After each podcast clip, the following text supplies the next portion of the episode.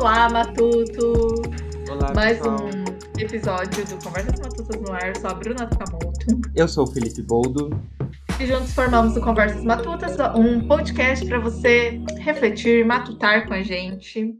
E hoje nós vamos falar sobre comunicação, né? Vamos deixar o suspense de lado, vamos logo direto ao assunto, trabalhar a nossa comunicação. Vamos aprender a ser um pouquinho mais direto, porque é uma dificuldade que o brasileiro tem de ser mais direto, né? E aí, como a gente vai falar sobre comunicação, eu preparei 3 perguntinhas para a gente incentivar a nossa discussão. Tudo bem? Ótimo. Só falar agora? Não, tá tudo ótimo, então, até tá. Porque eu vou confessar que normalmente eu não estudo muito sobre os temas, mas dessa vez eu tô assim, eu mereço o prêmio de pessoa irresponsável, então pode guiar, Felipe. Tá bom, vamos lá então. São 3 perguntas bem parecidas, que é: o que caracteriza uma comunicação agressiva? O que caracteriza uma comunicação passiva? E o que caracteriza uma comunicação assertiva? E aí, só para a gente saber, né, da onde a gente está partindo aqui, assertividade é quando as pessoas conseguem se comunicar expressando o que elas sentem, expressando o que elas precisam, sem ofender o outro, mas também sem guardar para você, e aí você acaba sendo o único que se ferra em toda a situação.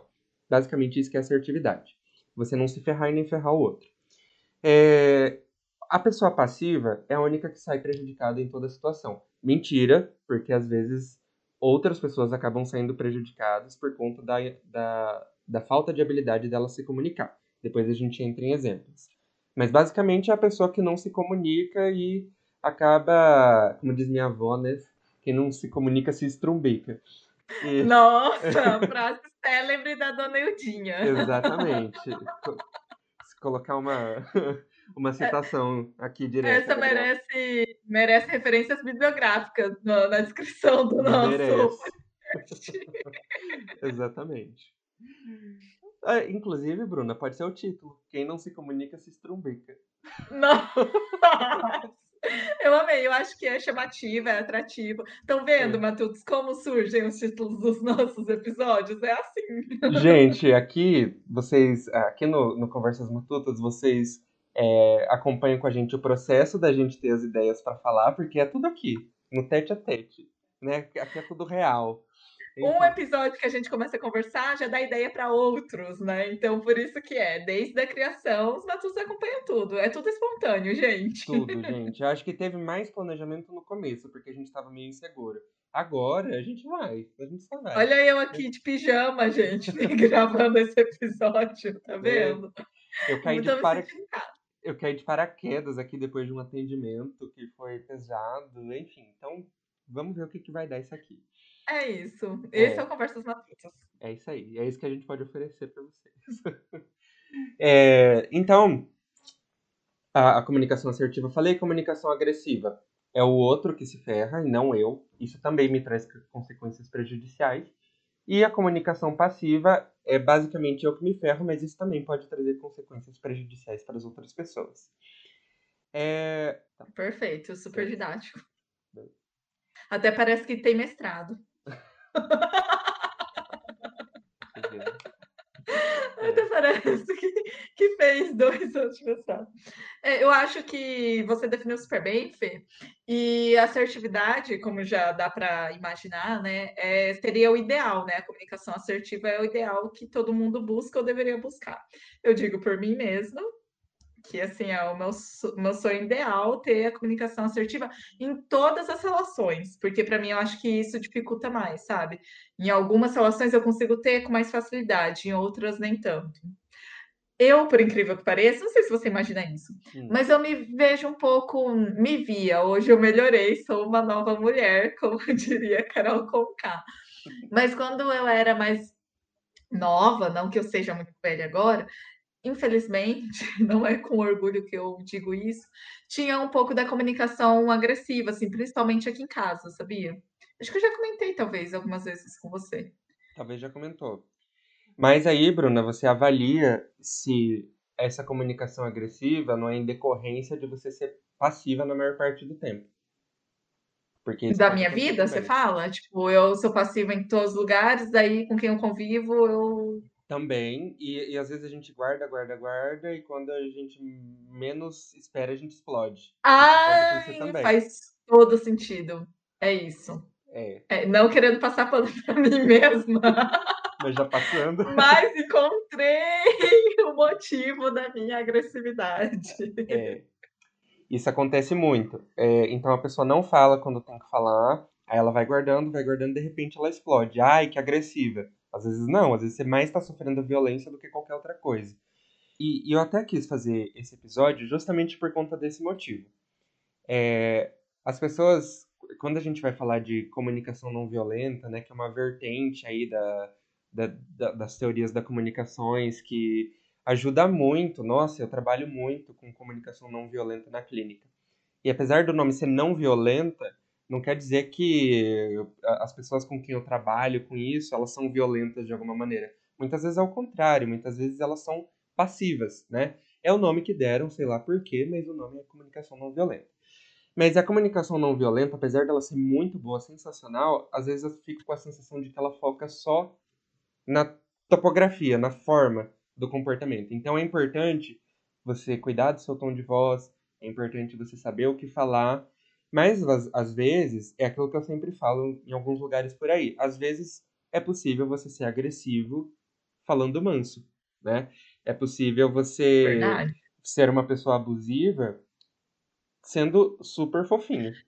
Nossa, isso é verdade. É, porque às vezes tem uns aí, né, que tem um talento de persuasão mesmo. Tipo, tem uma frieza na hora de falar, consegue manter o tom de voz, mas a forma como fala... Gente, isso pra mim é muito bizarro, me dá muito medo, sabia? Uhum. Porque é uma pessoa que consegue se controlar e ainda te controlar. Uhum. Consegue. Sem parecer abusivo mesmo, porque aí quando você conversa, às vezes parece uma pessoa tão tranquila, sabe? Tão zen. E, enfim, às vezes você demora tempos ali, né? Pra perceber que você estava sendo controlada pela própria lábia da pessoa. Voltem pro nosso primeiro episódio, Esquerda Macho Mora ao Lado. Você vai ver alguém que é agressivo falando manso ali. É verdade. É. E eu imaginei justamente a pessoa que deu base ali para os meus argumentos desse episódio, do nosso primeiro episódio. Olha só. Às vezes o seu silêncio, ele pode ser agressivo. Por quê? É, a psicologia ensina a gente a fazer isso, né? Pelo menos a análise do comportamento ensina. Você tem que olhar para as atitudes e para os sentimentos das pessoas, para aquilo que elas estão falando, contextualmente. Então, sabe quando, sei lá, você percebe que uma pessoa é falsa? E ela tá sendo falsa com você, enfim. Geralmente a gente tem essa sensação porque parece que a maneira como ela tá se referindo a mim, por mais que seja fofinha, que seja bonitinha e tal, e que ela tá me tratando bem, parece que não tem a ver com a situação que a gente tá inserido. Então, às vezes, a pessoa vem tratando você muito bem, muito melhor do que você acha que você deveria ser tratado. E aí causa uma estranheza e passa essa sensação de que parece que a pessoa está sendo falsa. Muitas vezes, ela não está te tratando bem porque aquele é o jeito dela. Ela está te tratando bem porque talvez ela queira algo com você, algo que você possa oferecer.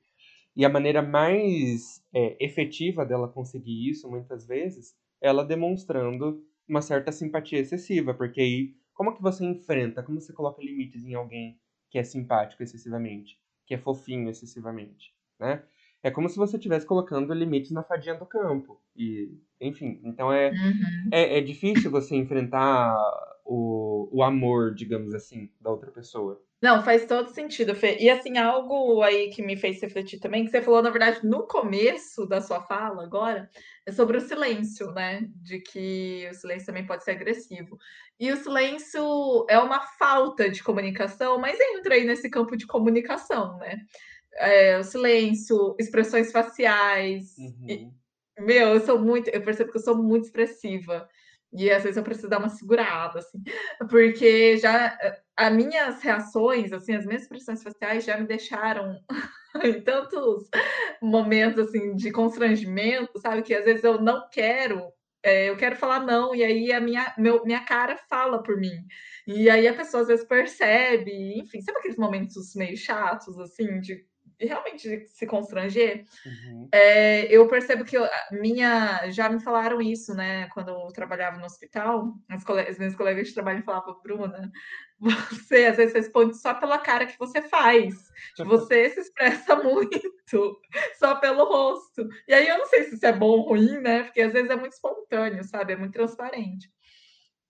Te coloca numa sinuca de bico às vezes, mas é uma forma de se comunicar também, né?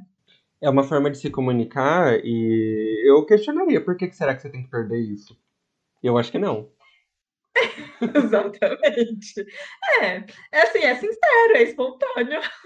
Eu acho bom às vezes. Exatamente. É bom porque eu acho que a pessoa que é espontânea, ela deixa o outro mais sensível às consequências do comportamento dele. Por exemplo, se eu tô falando um negócio pra você e na sua cara você já começa a expressar que parece que você não tá gostando, eu consigo perceber na hora que o que eu tô falando foi sem noção, né? Isso é bom, na verdade. Querendo ou não, ajuda um pouco na assertividade ali, né? Uhum. Se for para pensar.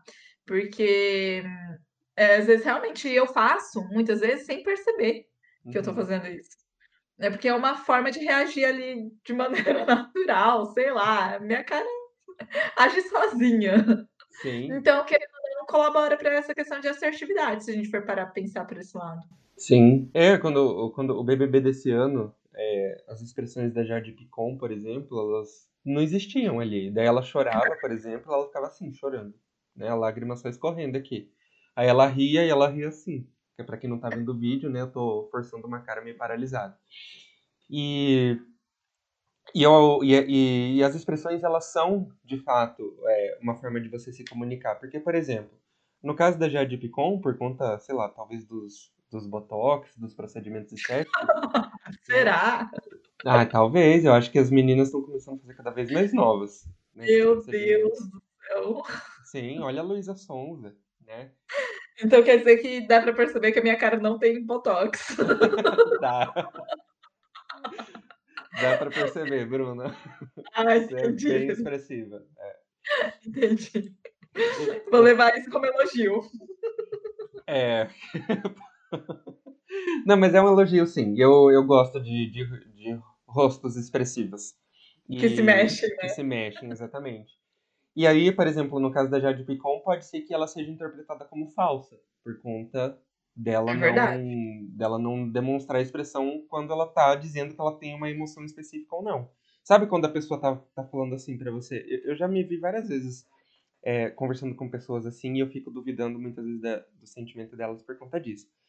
Então é assim, Bruna, como se eu estivesse tendo uma conversa com você, assim, na fila do pão. Bruna, porque aconteceu isso e foi muito triste. Nossa, eu fiquei muito mal, sabe? Muito mal mesmo, assim. E pra mim, e é tão difícil pra mim, porque eu também sou uma pessoa extremamente expressiva, que eu tenho dificuldade até de fingir esse tipo de situação. Mas a pessoa, ela tá contando um negócio triste com uma expressão de alface. Normal. Sabe? Uhum. E aí, isso, querendo ou não, faz a gente desconfiar da veracidade do que ela tá dizendo pra gente. Então, a expressão, sim. Eu colocaria mais pra fora, na verdade, as expressões. Deixariam elas ainda mais expressivas, ao invés de tentar conter, né? Assim, pensando por esse lado, realmente, agora eu tô me sentindo muito melhor. Que bom, Bruna, você é uma pessoa transparente. Ai, gente, não é para amaciar o meu ego, mas descobri que eu sou uma pessoa muito transparente, muito sincera. Perfeito, é isso aí. Mas é muito legal essa questão sobre falsidade, né? Gerar esse sentimento de falsidade. Igual quando me chamam, tipo, oi, Flor. Sabe? Sim. Meu olho já revira sozinho, porque isso é tão... Primeiro que isso é muito 2010, né? Uhum.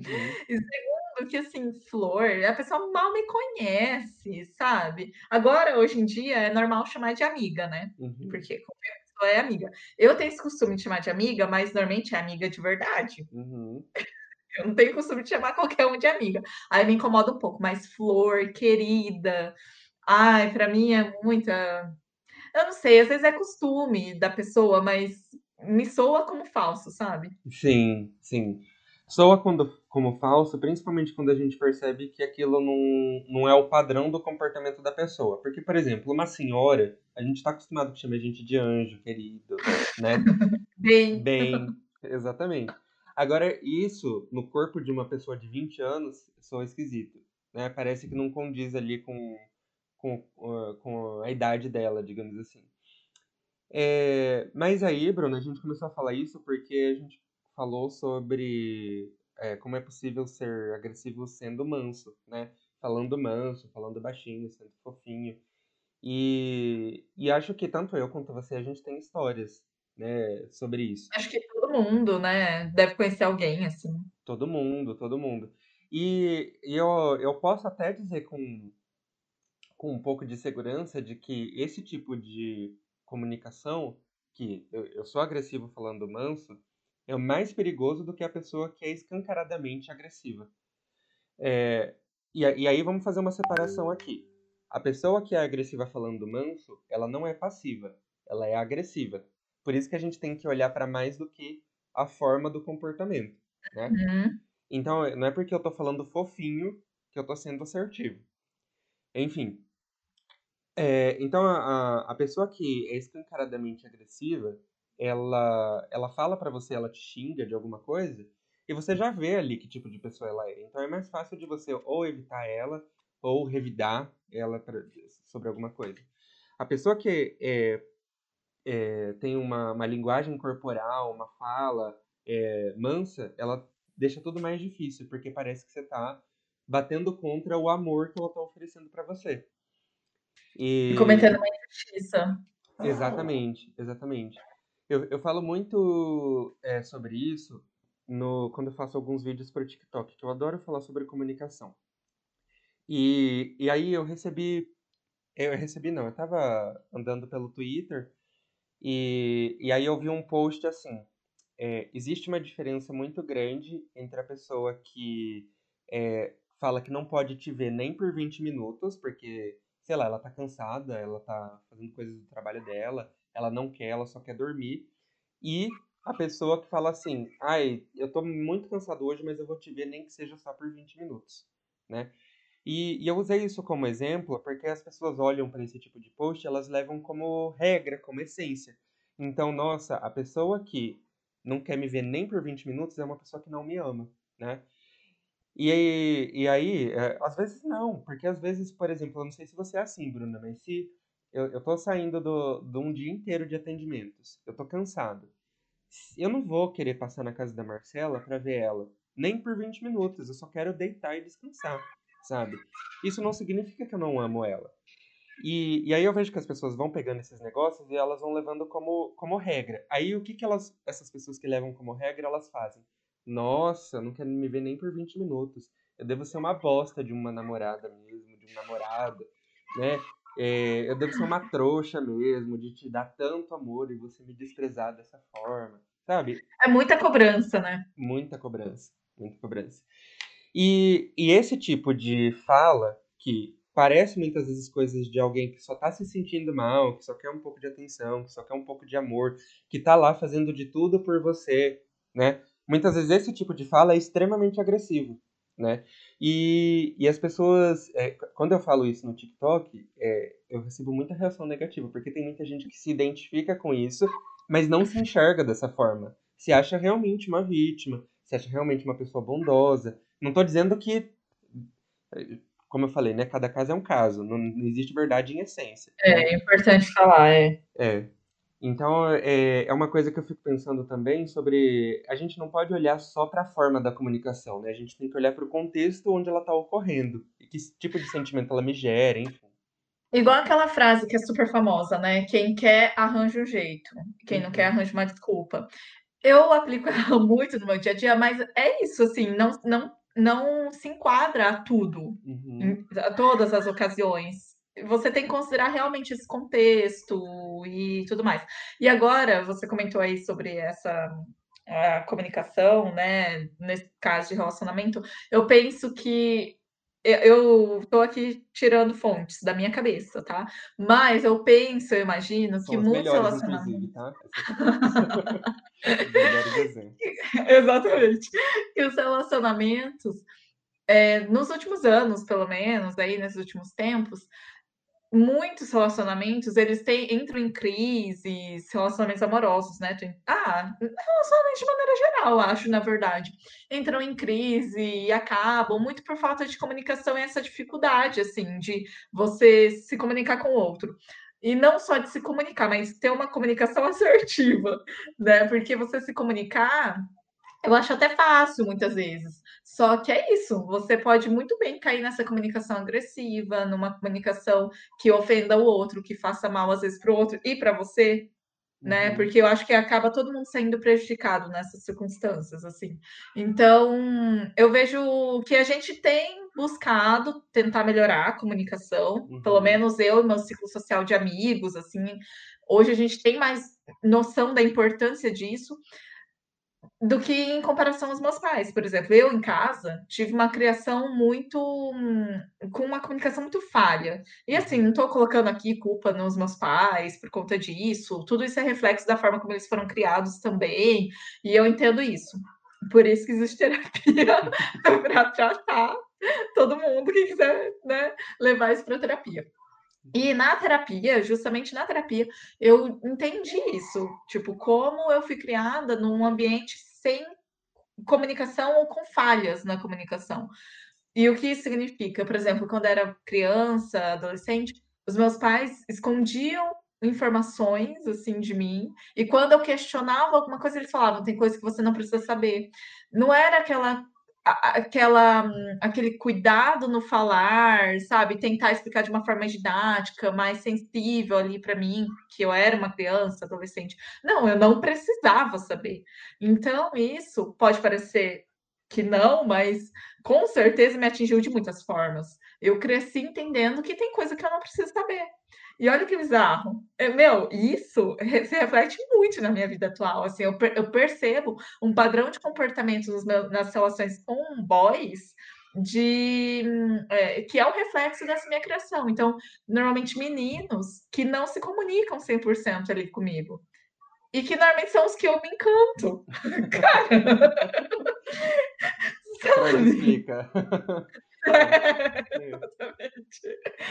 Então, assim, é muito doido isso, porque, claro, eu não tinha noção de nada, e quando eu fui fazendo essas ligações, fez todo sentido para mim, né? Eu entendia em casa que eu não precisar saber de tudo, era uma forma dos meus pais me blindarem, era uma forma deles, tipo, dizerem que me amam, então, por isso eu não vou contar tudo para você. E hoje isso reflete muito, né, nas minhas relações, enfim. Então, eu tive uma criação muito assim, e eu vejo, Fê, que isso me afetou também como pessoa, assim, sabe, como... pessoa que se comunica com os outros. No meu relacionamento lá que durou 1000 anos de namoro e que eu acabei morando junto e tal, todo mundo já sabe, todo mundo que já escutou Conversas Matutas já sabe, eu percebi ao longo dos 5 anos e meio, eu fui amadurecendo muito essa questão da comunicação para mim, porque eu era uma pessoa muito... que tinha muitas falhas no começo, e eu fui entendendo a importância ali, entendeu? Porque... foi isso, eu era um reflexo da minha criação. Sim, todos nós temos muitas falhas, né, no relacionamento, e eu acho que esse talvez seja o maior defeito das pessoas que comentam no TikTok, porque quando elas ouvem esse tipo de coisa, elas não veem como algo para elas melhorarem, elas se sentem atacadas porque elas se identificam, né, quando na verdade, assim, ninguém é 100% assertivo, sabe? Ninguém, eu digo isso. Exato. E isso, assim, é para refletir, né? É para a gente realmente pensar sobre isso. Não é porque você faz um vídeo sobre esse assunto que você é a pessoa perfeita. Exatamente. Eu já identifico vários comportamentos em mim que são comportamentos controladores, que podem ser vistos como agressivos, e outros comportamentos extremamente inassertivos, porque eu não tenho coragem de falar para as pessoas e deixar elas desconfortáveis, né? Mas eu tenho as duas coisas em mim, tanto a agressividade quanto a inassertividade, né? O que a gente deve se apegar é, eu sei que eu tô assim e não tô fazendo nada para melhorar, né? Aí você aumenta a sua responsabilidade, você aumenta a sua culpa no negócio. Eu lembro quando você era criança, assim, 10 anos, 11 anos... Nossa, agora pareceu que você tem, tipo, 90 anos, sabe? Ah, eu lembro quando eu pegava você no colo... Eu lembro, Bruna, quando você ainda era uma criança. Ah, eu era criança, né? Você não era criança. Eu não, eu já era muito maduro.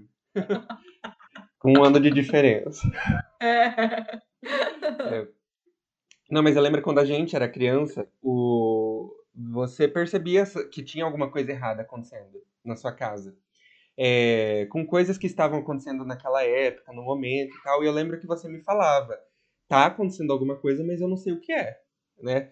E eles não me falam, eles falam que eu não preciso saber, exatamente isso que você falou agora. E na época, eu achava aquilo muito estranho, porque os meus pais, por mais dolorida que fosse a verdade, na verdade, ao contrário, né? Quanto mais dolorida, mais eles faziam questão de falar. Meus pais... Eles eram o oposto. Era o extremo oposto, assim. Sabe esse negócio que você falou de falar com jeitinho e tal? Não, pra eles era na lata, assim, né? O meu pai, uma vez, ele falou pra minha avó, minha avó que me contou depois, que ele sabia o quanto eu era esforçado e ele tinha muito orgulho, mas ele não falava isso com medo de que eu ficasse preguiçoso, vagabundo, caso ele falasse. Meu Deus, olha isso!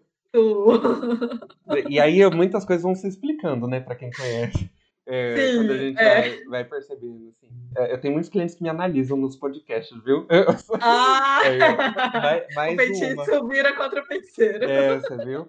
Mais uma pra vocês aí, gente. E aí, quando ele precisava falar alguma coisa que eu tinha feito de errado, ele não tinha meias palavras, ele falava mesmo, e falava usando o valor moral, sabe? Então...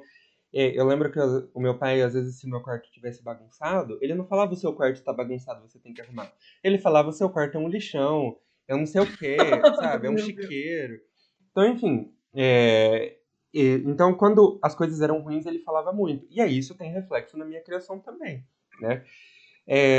Agora, olha como que os diferentes tipos de comunicação, o meu pai escancaradamente é agressivo e os seus pais veladamente agressivos. Porque quando eu não falo pro meu filho o que está acontecendo, e eu faço essa política do silêncio, que não é incomum, muitos pais fazem, eu também estou sendo agressivo com o meu filho. Porque ele é uma pessoa, ele está entendendo que tem alguma coisa acontecendo. Por isso que ele está perguntando. Por isso que ele está perguntando, exatamente, né?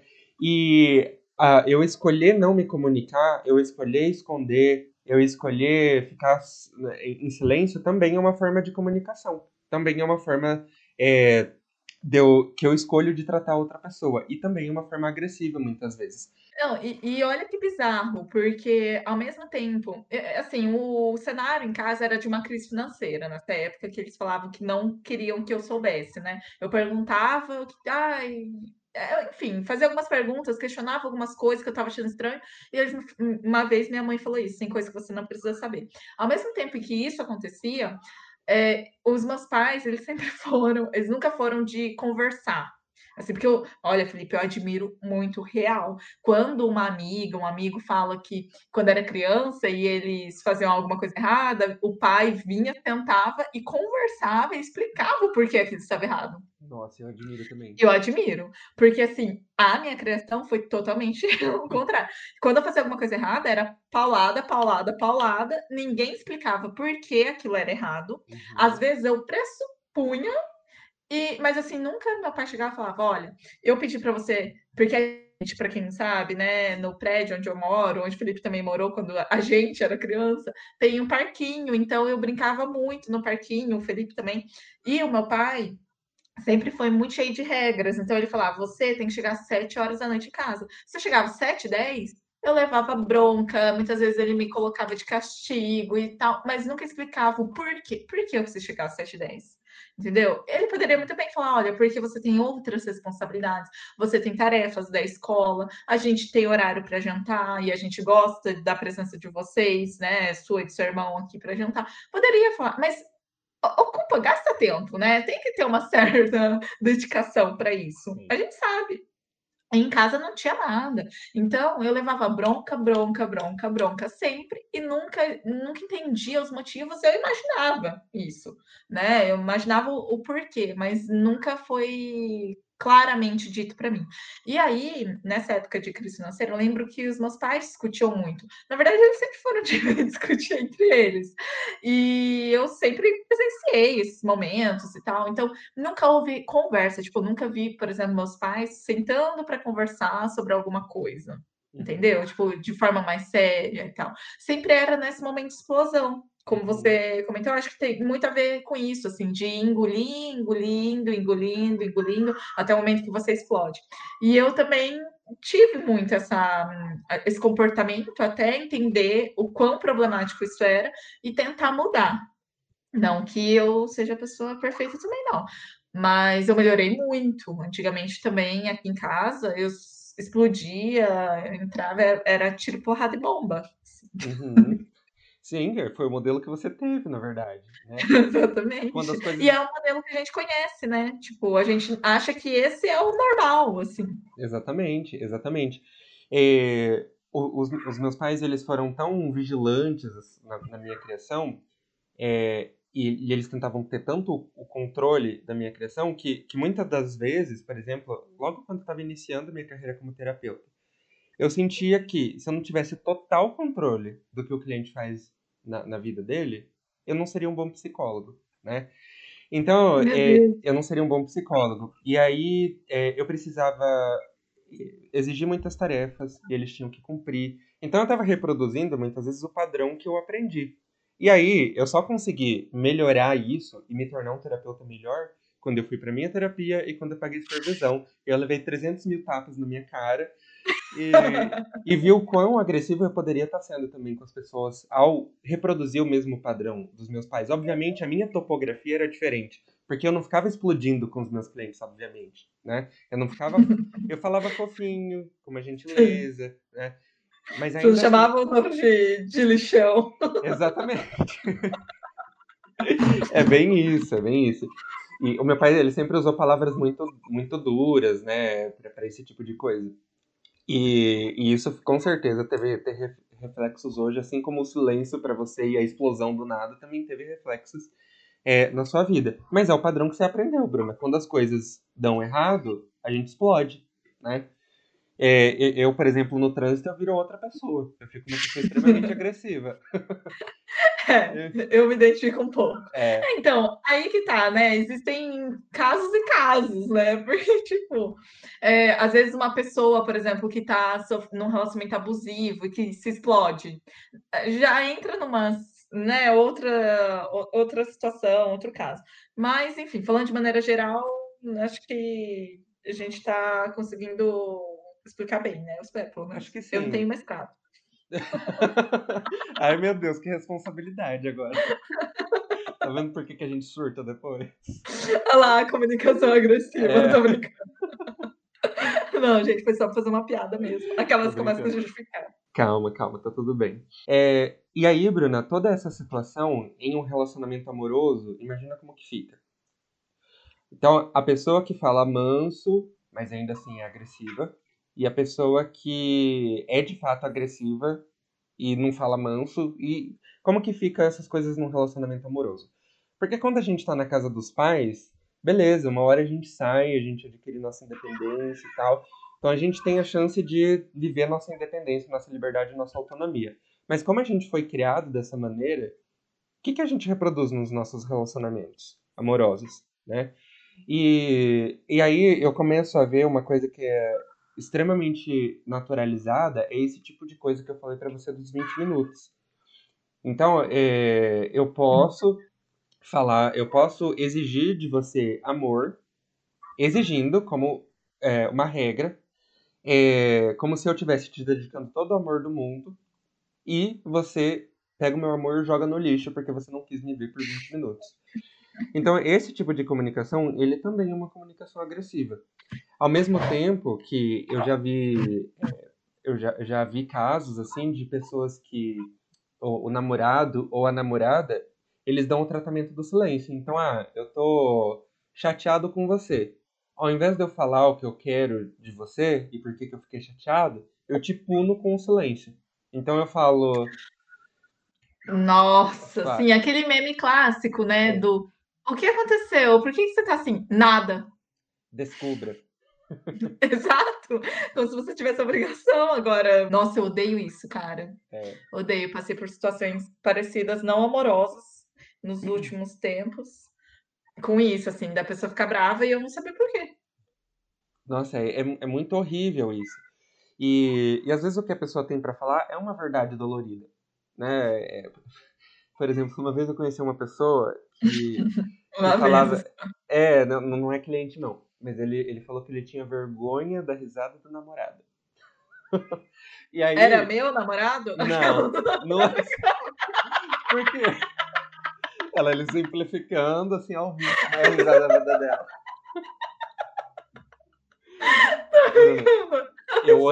Eu amo risada exagerada, eu amo risada espalhafatosa, porque eu dou risada junto daí. Que bom. Continua. Então, ele reclamou que tinha vergonha da risada da namorada. E aí ele ia nos rolês, e ela dava a risada muito aguda dela, e ele ficava meio bravo, assim, meio mal, meio quieto. E assim, eu só ouvi ele comentando, né? Não era uma pessoa muito próxima a mim, então eu nem fiz nada ali. Também nem é minha responsabilidade, eu só sou psicólogo do meu consultório. Sim. Enfim. O que isso significa? É uma coisa difícil ali que ele precisa lidar. Ele fala pra ela, obviamente ele nunca vai falar. Né? E ele vai ficar guardando aquilo pra ele. Às vezes, a pessoa tá com vontade de ficar sozinha e de não te ver. Nem por 20 minutos, né? Aproveitando aí o post do Twitter.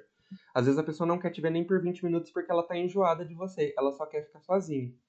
E isso, pra muitas pessoas, é interpretado como falta de amor, né? Então, a gente não pode falar esse tipo de coisa. Se eu chegar e falar pra você assim... Ai, Bruna, hoje eu não tô com vontade de sair com você, não. Tô mais afim de ficar sozinha e tal. Ou se eu falar pra Marcela, por exemplo, que é minha noiva. Ai, amor, hoje eu não tô afim de te ver, não. Tô afim mais de ficar sozinha, eu tô precisando ficar sozinha.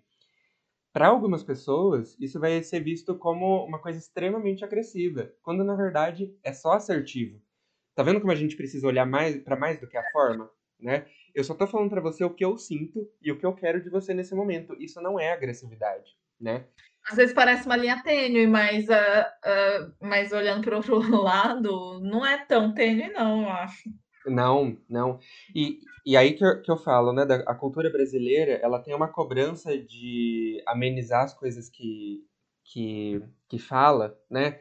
Então eu não posso falar para você diretamente, eu tenho que fazer todo um floreio para te falar. Eu não posso pedir dar licença. Eu tenho que, você pode me dar uma licencinha? Então a gente tem todo um floreio, o que é legal, por um lado. Mas... Ao mesmo tempo, isso ensina pra gente que a gente nunca pode causar desconforto na outra pessoa. Então, eu não quero te ver. Você pode ficar desconfortável com isso, sabe? Você vai ter que lidar com isso. Exatamente. O mundo não precisa te agradar, né? Não, né? Você pode ficar desconfortável porque eu, que sou o seu namorado, sua namorada, que eu não quero te ver hoje. Tá tudo bem, você vai sobreviver esse desconforto. Você queria me ver e não vai poder. Ok, né? Vamos fazer um parênteses aqui, que é... Eu não tô falando da pessoa que nunca tem tempo pra você, sabe? A pessoa que te enrola, e na verdade não quer nada com nada. Isso é outra coisa, né? A gente pode falar em outro podcast. Que a gente já falou em responsabilidade afetiva, inclusive. É verdade, realmente. Ainda sobre a assertividade, eu vejo... Tem algumas amigas conhecidas, assim, que eu... Coloco elas como assertivas, enquadro elas como assertivas. Mas, por serem mulheres, são vistas como grossas e mal educadas. Perfeito. Acontece muito, né? Perfeito. Acontece muito com adolescente que começa a se comunicar. E aí os pais falam, nossa, vou cortar essas asinhas, hein? E às vezes ele tá numa comunicação extremamente adequada. A mulher é vista como chata, arrogante... É. A grossa. É, nossa, eu acompanho de perto, assim, esses estereótipos, sabe? Ou TPM, né? Ela vive na TPM. Sendo que, na verdade, ela só é assertiva mesmo, ela é sincera, ela não precisa desses floreios, entendeu? Exatamente, exatamente. E a Marcela, por exemplo, ela é vista como uma pessoa grosseira em muitas situações, né? É que, na verdade, ela não tem problema em falar, às vezes, o que ela tá sentindo. Não, não. Por exemplo, a minha mãe é uma pessoa de insistir, né, com ela sobre pra comer alguma coisa. E às vezes a Marcela ela não gosta de comer um monte de coisa. E dela, a minha mãe fica insistindo dela, não, Silvia, eu não gosto. E ela fala numa tranquilidade, assim, que eu fui ensinado, na verdade, que é grosseria. De que você tem que aceitar, que você tá na casa de uma outra pessoa, você tem que comer pelo menos um pedacinho pra não deixar o outro chateado e tal. Ela fala, não, Silvia, eu não gosto. E eu fico, no começo eu ficava, meu Deus, a minha mãe vai achar ela a pessoa mais grossa do mundo. Mas não, é o jeito dela, ela é uma pessoa extremamente assertiva e ok, né? As pessoas estão fazendo, os homens, na verdade, estão fazendo isso há muito tempo e ninguém fica questionando se eles são grossos ou não, né? Exatamente. Eu também me identifico muito com você, Fê, porque eu ainda tenho, assim, esse comportamento de, se eu vou falar não, às vezes eu falo com jeito. Às vezes, olha, para amigos eu já sou mais tranquila, porque os meus amigos entendem o não. Uhum. Mas não é nem às vezes questão de não, mas às vezes alguma coisa, sabe, que eu vou falar e que pode desagradar, eu tento falar com jeito, eu me cobro pra isso, assim. Mas é uma cobrança não, tipo, nossa, que me sobrecarrega. É algo que é a forma como eu me comporto mesmo, entende? Já é meio que natural meu, assim. Eu falo de uma maneira mais tranquila, mais não tão direta, incisiva. Entende? Sim. Até no telefone, principalmente no telefone, eu falo, oi, tudo bem? Sei lá, parece só como mais acolhedora, assim. Mas não que de outra forma esteja errado. É só a forma como eu sempre entendi que era a correta, né? Uhum. Que você tem que agradar, que você tem que ser essa pessoa simpática. É exatamente isso. E, Bruna, dessa primeira parte, então, o que a gente pode concluir? Nossa, a gente pode chegar a muitas conclusões, eu acho, porque a gente falou tanto que eu até me perdi. A gente começou com você explicando os conceitos, e aí, do nada, a gente está falando da forma como a gente foi criado e os impactos disso nas nossas relações, sabe? Sim, sim, exatamente. A gente foi de 0 a 100. A gente foi de 0 a 100 muito rápido, mas eu acho que é isso mesmo, sabe? Porque que tudo que a gente está falando tem a ver com a forma como a gente se expressa.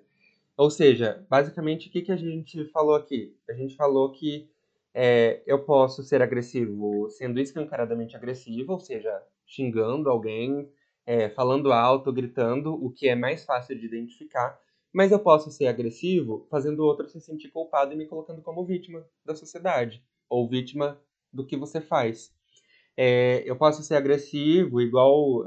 isso é muito Arthur Aguiar, né? Pra quem acompanhou o BBB, o Arthur Aguiar, ele fazia muito isso. Ele se colocava tanto como vítima que ele fazia os amigos à volta dele se sentirem culpados. E sentirem que estavam em dívida, em débito com ele. Verdade, eu não acompanhei, mas eu sei dos rolos desse BBB. Pois é.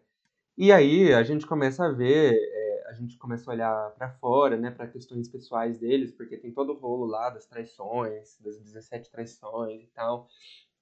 E a Maíra Cardi também parece ser uma pessoa extremamente abusiva, só que ele não sai por baixo, não, né? Ele não sai por baixo não por conta das traições, porque muitas vezes traições não necessariamente significa um relacionamento abusivo, só significa que você quebrou um contrato, muitas vezes. Mas a maneira como ele se coloca como vítima é extremamente abusiva, né? É extremamente violenta. Então, sim, a gente entendeu que muitas vezes a gente faz um drama e a gente pode estar sendo, na verdade, violento e não vítima. Vamos tomar cuidado aqui, gente, pra gente não desmerecer e não invalidar discursos de militância com isso, tá?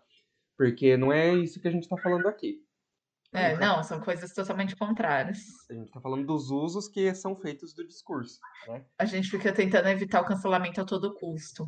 Inclusive, vamos escutar o nosso episódio sobre cancelamento. Qualquer coisa, gente, se vocês quiserem cancelar a gente, assistam o episódio de cancelamento.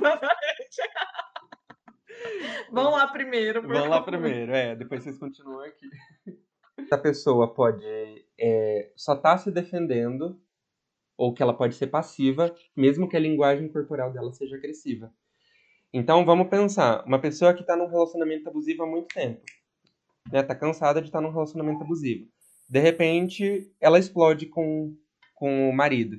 E, de repente, ela xinga ele de tudo quanto é nome. Às vezes, aquela foi a única forma que ela conseguiu se defender dele, né? Eu vou dizer que ela é agressiva? Exatamente. É por isso que existem casos e casos, né? Que precisam ser analisados ali de acordo com o contexto. Porque é aquilo que a gente estava comentando, de você engolir sapo. E aí chega uma hora que você explode. E explodir, às vezes, é necessário. Uhum. Eu entendi isso também. Na terapia, na vida. Eu entendi que, às vezes, a forma como você coloca a sua insatisfação, às vezes pode ser explosiva, entendeu? Exato. Inclusive, porque às vezes a assertividade não funciona com todas as pessoas. Eu posso ser extremamente assertivo com alguém e essa pessoa fazer a sonsa, fingir que não entendeu. E aí, qual que é a minha forma de me defender dela? Às vezes o não basta. Se o não basta, o que eu posso fazer para me defender dela? Às vezes eu tenho que partir para uma linguagem corporal mais agressiva, uma fala mais agressiva. Mas não necessariamente eu vou estar sendo agressivo. Na verdade, eu estou sendo vítima da situação, né? E muitas vezes essa pessoa, inclusive, depois é taxada como chata ainda. Nossa, surta do nada. Tipo assim, é doida, né? E aí a gente entra em outras questões também, de que esses adjetivos, doida, louca, surtada, normalmente sempre no gênero feminino, né? Sempre esquece, apaga ali todo um contexto que fez a pessoa se parecer louca e doida, né? Muitas vezes existem vários motivos ali, um histórico que levou ela a ter esses comportamentos. Perfeito.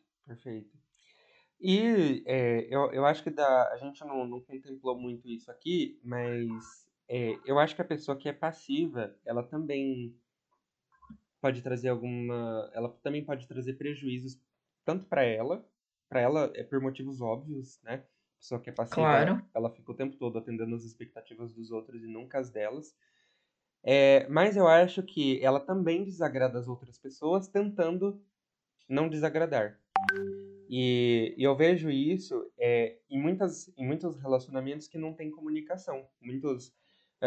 Vou dar um exemplo bem clássico. A mulher é extremamente comunicativa, quer conversar sobre as questões do relacionamento e tal. E o cara, um pastel na hora da comunicação. Não sabe falar nada, não sabe dizer o que está pensando, não diz a verdade da situação que ele está sentindo de fato, porque tem medo de magoar. E aí faz um monte de besteira, ele continua fazendo as mesmas coisas. E eu vejo muito relacionamento acabar por conta disso, né?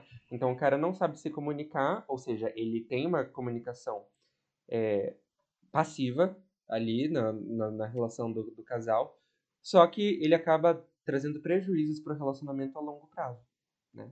Então, ou seja, aquelas fontes da minha cabeça se concretizaram, que a gente teve a sua confirmação, né, Fê?